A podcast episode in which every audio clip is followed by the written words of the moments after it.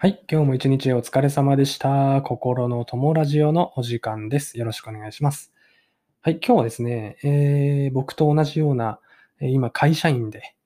で、えっ、と、副業なりね、勉強なり、まあ、そのスキルを磨くなりね、そういったことを始めたての人向けのラジオコンテンツになります。あの、最初のうちはね、そのもともとやっぱ毎日コツコツ努力するっていうことに大人になると慣れていないのでね、あの、ちょっとしたことで一日、えーサボっちゃったりすると思うんですよ。うん。あの、会社が忙しかったとかね、急遽飲み会に誘われてしまったとかね、あの、何気なくスマホアプリでゲームでも始めたら気づいたらもう5時間経ってたとかね。うん。あの、僕もね、あの、当時そうだったので、あの、すごく気持ちがわかるんですよね。ただね、ここで問題になってくるのが、その一日何もせず、うーん、終わってしまって、その次の日ですよね。自己嫌悪に陥っちゃうこと、あると思います。あの、次の日からね、また頑張ろうって、コツコツやっていくことがもちろん重要なんですけど、そうじゃなくて、ああ、昨日サボっちゃったよと。やっぱダメだなと。自分を責めてしまって、もうそこで、うん、翌日も頑張れない。完全に停止しちゃう。ってなると、せっかく始めた勉強なり副業がそこで終わっちゃうわけですよね。うん。あの、他にも、今日も、昨日もサボったけど、もう今日もサボっちゃえとか、また明日から明日から、明後日から頑張ればいいやと。そういうやっぱ甘えた気持ちが出てきちゃったりとかしてね、いつの間にか元通りになっちゃってる。元の生活に戻っちゃってるみたいなね。そういう感じの人も多いんじゃないかなと思います。ただ、あの、僕の経験談から言うと、いずれね、いずれ、頑張って続けていけば、うん、動くこと、毎日行動する、毎日努力するのが当たり前っていう風に変わる。これはもう間違いないことなので、そこに到達するまでのサボっちゃった翌日の切り替え方、うん、翌日からまたペースを元に戻すための切り替え方っていうのをちょっと解説したいなと思うわけなんですね。はい。で、えー最初にですけども、僕ね、おととい、おとといですね、久々に、本当にね、1年ぶりぐらい、猛烈にサボりました。はい。で、なんでサボっちゃったかっていうと、うん、結論から言うと YouTube を見てたんですよ。うん。そしたらね、気づいたらもう夜2時ぐらいで、本来ブログ書く、で、ラジオを撮る、で、プログラミングの勉強をする。あとは最近ちょっとデザインの勉強も始めてて、その勉強もするみたいな、そういう感じだったんですけど、その日、一昨日だけはね、本当に久々に何もせず寝てしまいましたよと。もうこういうこともあるわけですよね。うん。で、最近はね、あの、当然やるべきことが全部終わるまで YouTube は見ないようにしてたんですけど、一昨日はね、あの、必要だと思ったから見たんですよね。あの、12月終わりぐらいにね、僕もちょっと YouTube の動画をアップしようかなっっていう、ちょっと思っていて、まあ動画編集の勉強もしたかったし、そのマーケットも見てみたかったっていうのもあるし、どんな感じなのかなっていう興味もあったので、始めるためのちょっと市場調査みたいな感じでね、僕やろうとしてるゲーム実況の、まあ、配信者の映像をちょっと見てたわけですよ。そしたらね、気づいたらめちゃくちゃ、あの、ハマっちゃって、あの、見入っちゃってね、それで一日終わってしまったと。まあ、そういう日が、つい一昨日ね、本当に約1年ぶりぐらいですね。ブログも何も書かなかったのは。はい。で、まあ、次の日起きてね、ああ、久々にサボったわと思ったわけですよ。ブログも書かず、ラジオも撮らず、勉強もせずみたいなね、本当に久々で1年近くぶりだったと思うわけですけど、まあ、その日からね、あの、もう2日経ちましたけど、まあ、いつも通りの通常運行に戻って、あの、ずるずると引きずることもなく、まあ、なんとかね、あの、元のペースに戻せて、今このラジオを撮っているという感じなわけですね。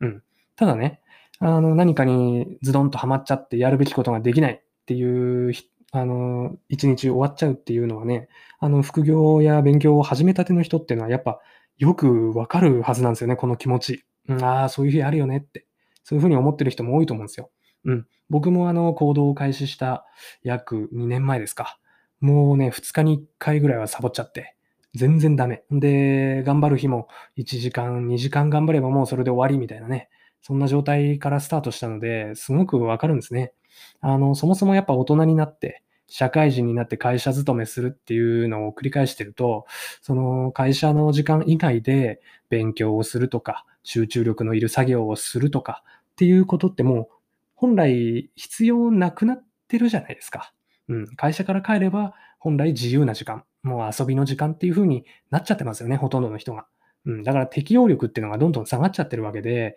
勉強なんかしなくても会社なんとか行ってれば普通に生きていけるし、うん、しない方が、そんなスキル磨きなんてしない方が楽だし、うん、全然生きていけるから、みたいなね。そういうのを、うん、もう一度頑張れる人間に戻すというか、毎日頑張れる自分に変えていくっていうのはやっぱそれなりに時間がかかりますよね。僕みたいなサボり魔だとやっぱ2年ぐらいかかったわけですよ。うん。まあ皆さんはね、もうちょっと早くその状態までいけると思うんですけど、それまでの間ね、うーん、サボっちゃった日があったとしても、切り替えて次の日頑張れることがやっぱ一番重要ですよね。うん。ということで、ちょっと前置き長くなりましたけど、サボっちゃった次の日ね、切り替えるコツ。これをね、もう綺麗事抜き。もう本質のことをちょっと話します。僕が一番心がけてたこと。めげないように、心が折れないように、一番気をつけていたことは、えー、弱い自分が出てきそうになるたびに、自分が一番嫌いな人を常に思い浮かべる。これがいいと思うんですよね。うん。例えばですけど、僕の場合、僕の場合は、えー、今一番人生において嫌いな人間は、僕が今、えー、勤めている会社の無能な管理職の上司、54歳、55歳かな、ちょっと忘れましたけど、こいつが本当に嫌いなんですね。うん。給料は俺の2、3倍も高い。なのに管理職と名ばかりでもう責任も取らないみたいな、そういう上司。僕、このラジオを始めて2日目か3日目ぐらいの時にこの上司についてちょっと語ったんですけどね。うん。まあ、この人を思い浮かべるだけで僕の場合は、もうあんなやつみたいな残念なおっさんには絶対になりたくないと。本気で思えるぐらい。そういうおじさんがいるんですよ。上司がね。うん。だからもう、あいつみたいな人生を送らないために、今日は頑張らないとと。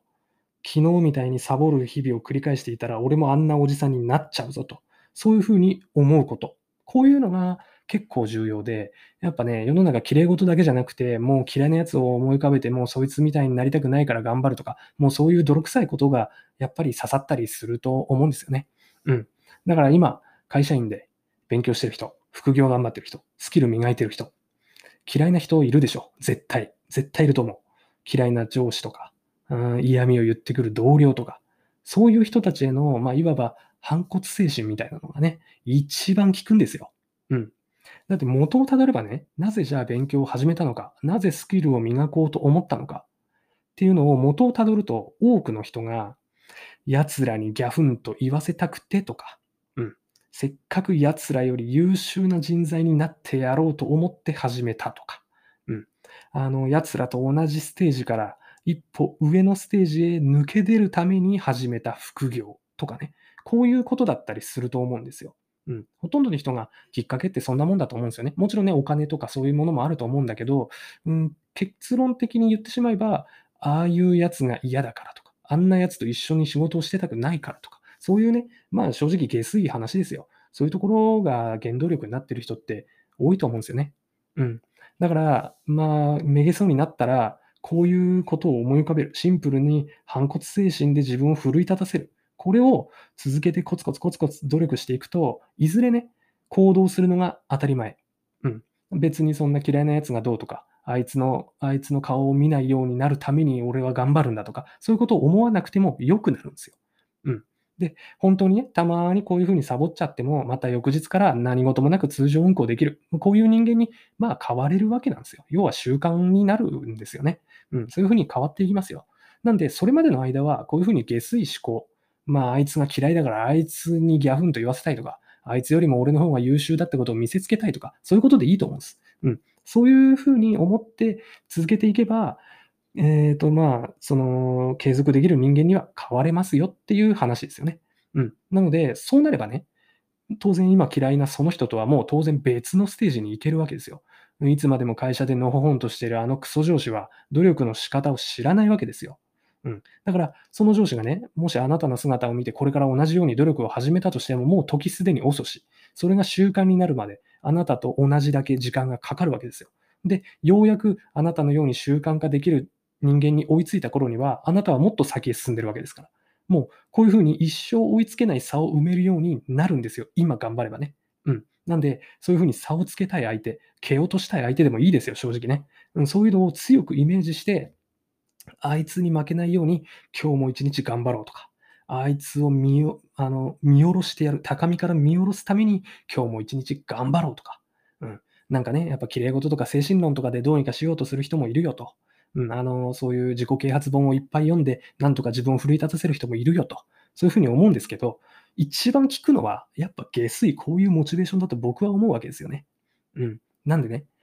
あいつが嫌いすぎる。あいつが嫌いだから俺は会社を辞めたい。だけど、昨日はサボってしまった。このままだといつまでもあんなに嫌いなあいつといつまでも一緒に仕事をしなければいけないっていう、こういう危機感ですよ。こういうのを持ちつつ、毎日毎日少しずつ努力していくことが一番原動力になるのかなと僕は思いますね。はい。ということで、明日もね、1日10分、10分でもいいから頑張って、今の生活、まあ今の自分、そして今のその周りの人間たちのレベル、そういったところから抜け出すこと、こういったことをね、一歩、最初の一歩の目標としてやっていければいいのかなと思います。僕はまあそんな感じで1年間、2年間ぐらいですね、なんとかなんとかもう本当に成果も出ず、だらだらだらだら続けてきただけなんですけどね。皆さんは僕なんかよりもっと優秀なんで、正しく継続していけば、もっと早く芽が出るはずですから。うん。あの、継続のコツ、うん、モチベーションを保つコツ、1日サボっちゃった翌日に